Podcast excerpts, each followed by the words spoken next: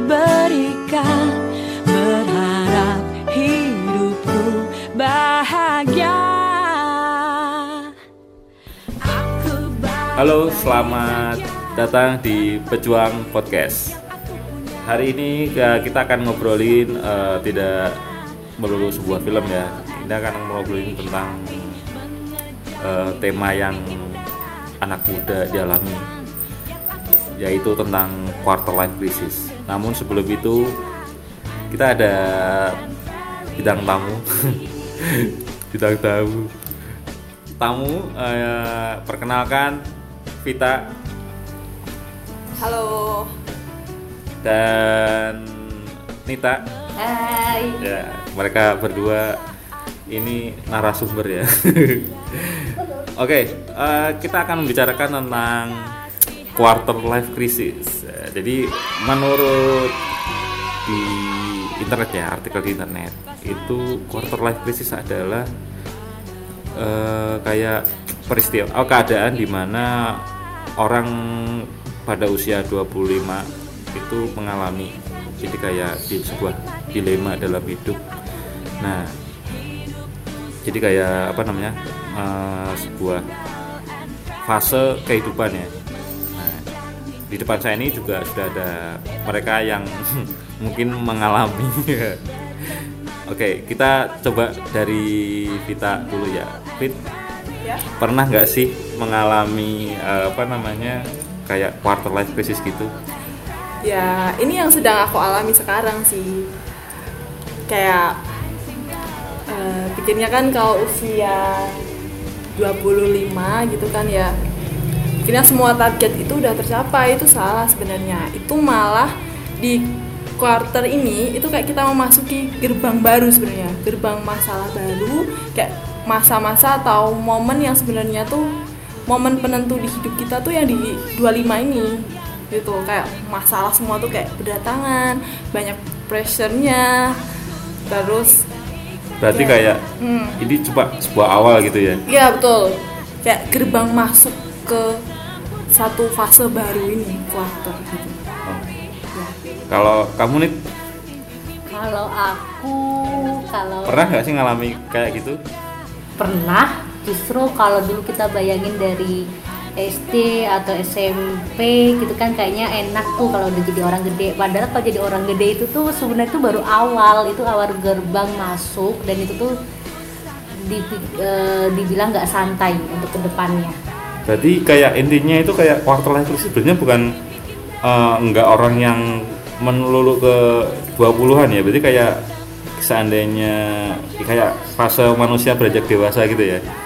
hmm, ya itu Tadi kan kayak kan lulus SMP mau ke mana ke SMP atau SM, SMK atau SMA. Terus kalau SMA mau kuliah atau kerja itu sebenarnya juga termasuk krisis nggak sih? itu termasuk krisis Termasuknya. iya tapi krisisnya dari SMP ke SMA itu tuh belum apa-apanya ternyata dibandingin dari krisisnya ini fase yang krisis quarter ini kayak ibaratnya tuh dia tuh kayak paripurna dari segala kebimbangan kita wes Paripurna.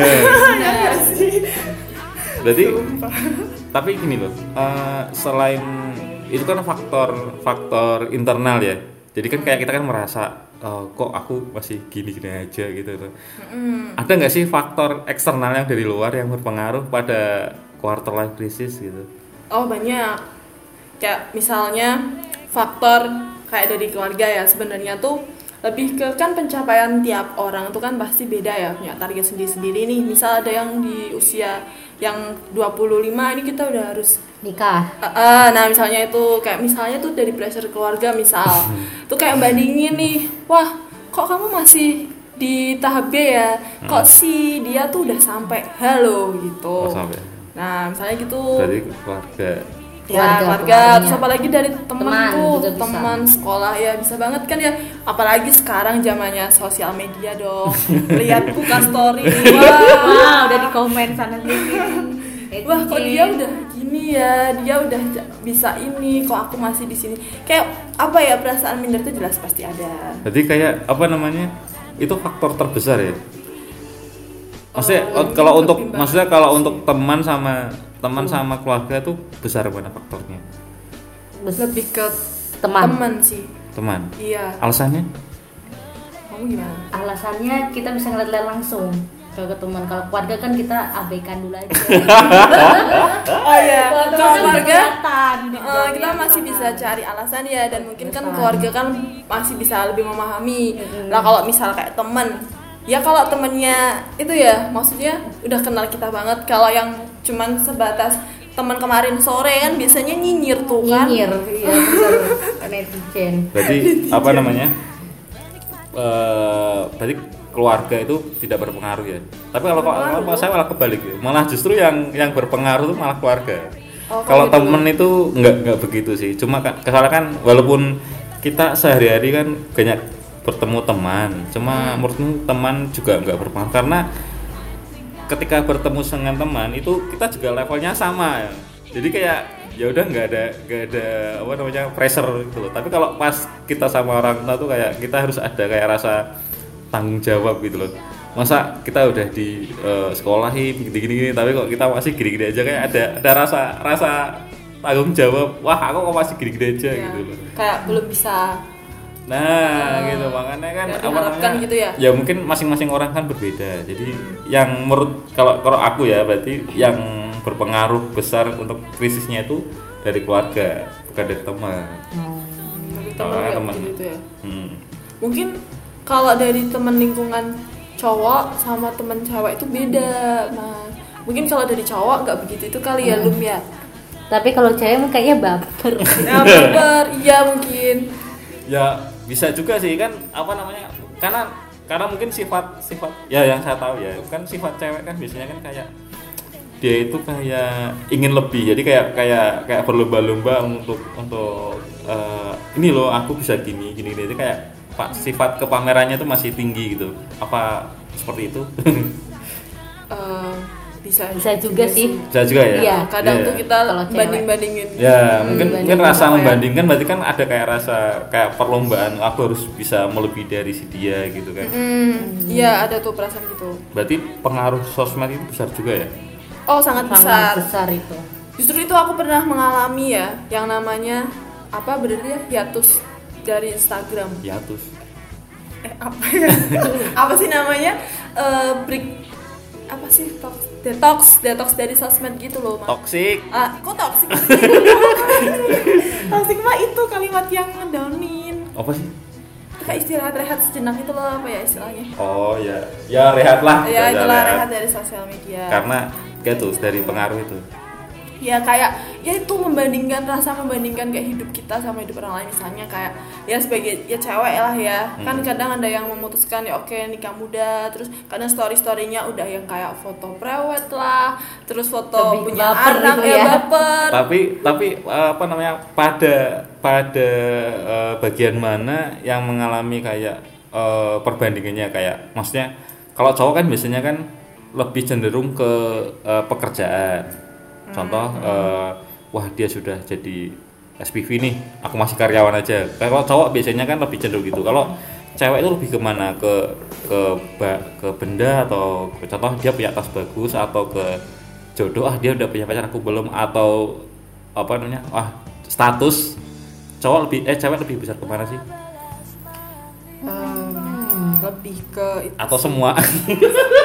Semua aspeknya itu ada sih mas cuman kan kan ada ada ada ada porsi yang besar berapa yang mana gitu kan kalau umur sekarang kayaknya jodoh ya Iya.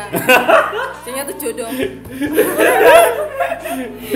Padahal tuh mungkin kalau dipikir tuh eh, kayak kita sebenarnya udah siap atau belumnya itu tuh karena mungkin membandingkan itu ya. iya Ya nggak sih? iya ya memang sih pengaruh pengaruh juga kan membandingkan cuma kan apa namanya eh berarti kan melihatnya berarti dari teman-teman yang sudah menikah gitu upload eh, pasangannya atau gimana gitu ya iya Iya, terus kadang nggak cuman itu sih, mungkin kayak eh, ada juga kan yang kayak usaha, misalnya wira swasta apa, kok dia bisa ya gitu. Oh. Kan kadang nggak ada rasa keinginan itu kan, kok dia udah bisa sukses ini, padahal kita kadang tuh nggak tahu juga perjuangannya dia dari Oh, nol iya, kayak iya, gimana. iya, iya. Nah sering gitu. Nah terus eh, apa namanya eh, kiat-kiat kalian biasanya kalau untuk eh, meredam atau eh, menghindari hal-hal seperti itu biasanya apa sih? Atau ah kayak tadi kan rehat dari sosmed gitu kan. Ya. Selain itu kan kalau kita kan nggak mungkin kita eh, menghindar dari seorang teman. Kan kita tiap hari kan ketemu. Nah kadang kan juga eh, sama sih. Kelihatan apa namanya persaingannya juga di itu nggak di sosmed. Nah itu kiat-kiatnya kalau kalian apa sih? Uh, coba dari Nita mungkin. Apa ya? Mungkin dari Novita pengaruh lebih besar itu kayak sosmed. Iya sih soalnya cuman- ngelihat dari kehidupan masing-masing gitu loh. Ya mungkin kita taunya kan kehidupan di dunia maya ya. Tapi kalau aku sih mungkin lebih ke pertama bersyukur dulu ya. Maksudnya dari eh gila diplomatis banget ya. Benar. Iya dong. tapi kan tapi kan sosmed kan belum tentu itu kan ibaratnya kan kayak eh, sebuah gambaran bukan real. Contoh Ya. aku lagi lagi naik mobil. Kan orang nggak tahu itu mobil saya siapa. Nah terus tapi kan orang yang melihat kan nanti kayak wah udah punya mobil. Padahal kan kita belum tahu tentu baru- siapa, siapa ya. tahu itu kan kita naik grab atau apa gitu kan. Iya juga nah sih. iya juga kan? Iya. Benar makanya kan kalau sosmed mungkin kalau bagiku ya mungkin sosmed nggak begitu berpengaruh sih. Karena kan kita udah tahu kalau eh, sosmed itu hanya sekedar permukaan kita nggak tahu dalamnya tapi kan kalau yang kita bertemu sehari-hari kayak teman terus obrolan dari teman-teman nah itu yang susah dihindari kadang itu. Nah itu kiatnya selain tadi yang bersyukur. Mungkin itu ya lebih ke memperbaiki Cara apa tuh? berbicara. enggak dari lingkungan itu loh.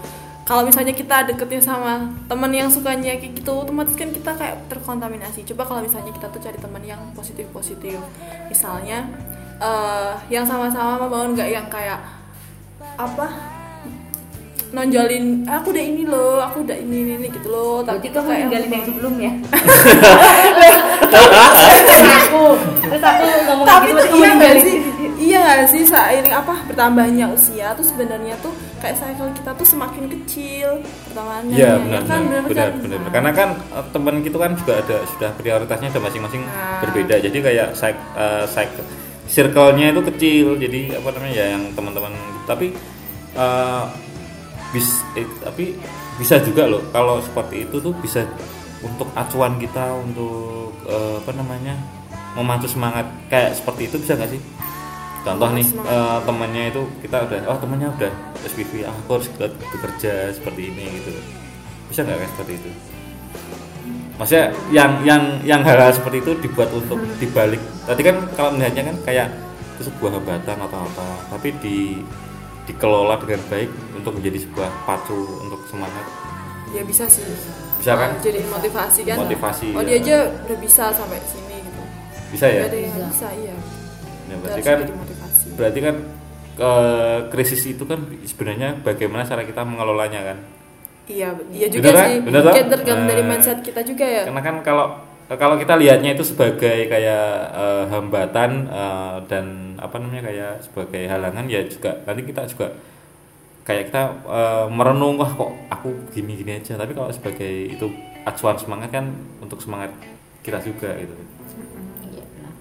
bener gak sih? Benar benar. Iya juga sih. Benar. Nah, itu kan eh, yang yang apa namanya?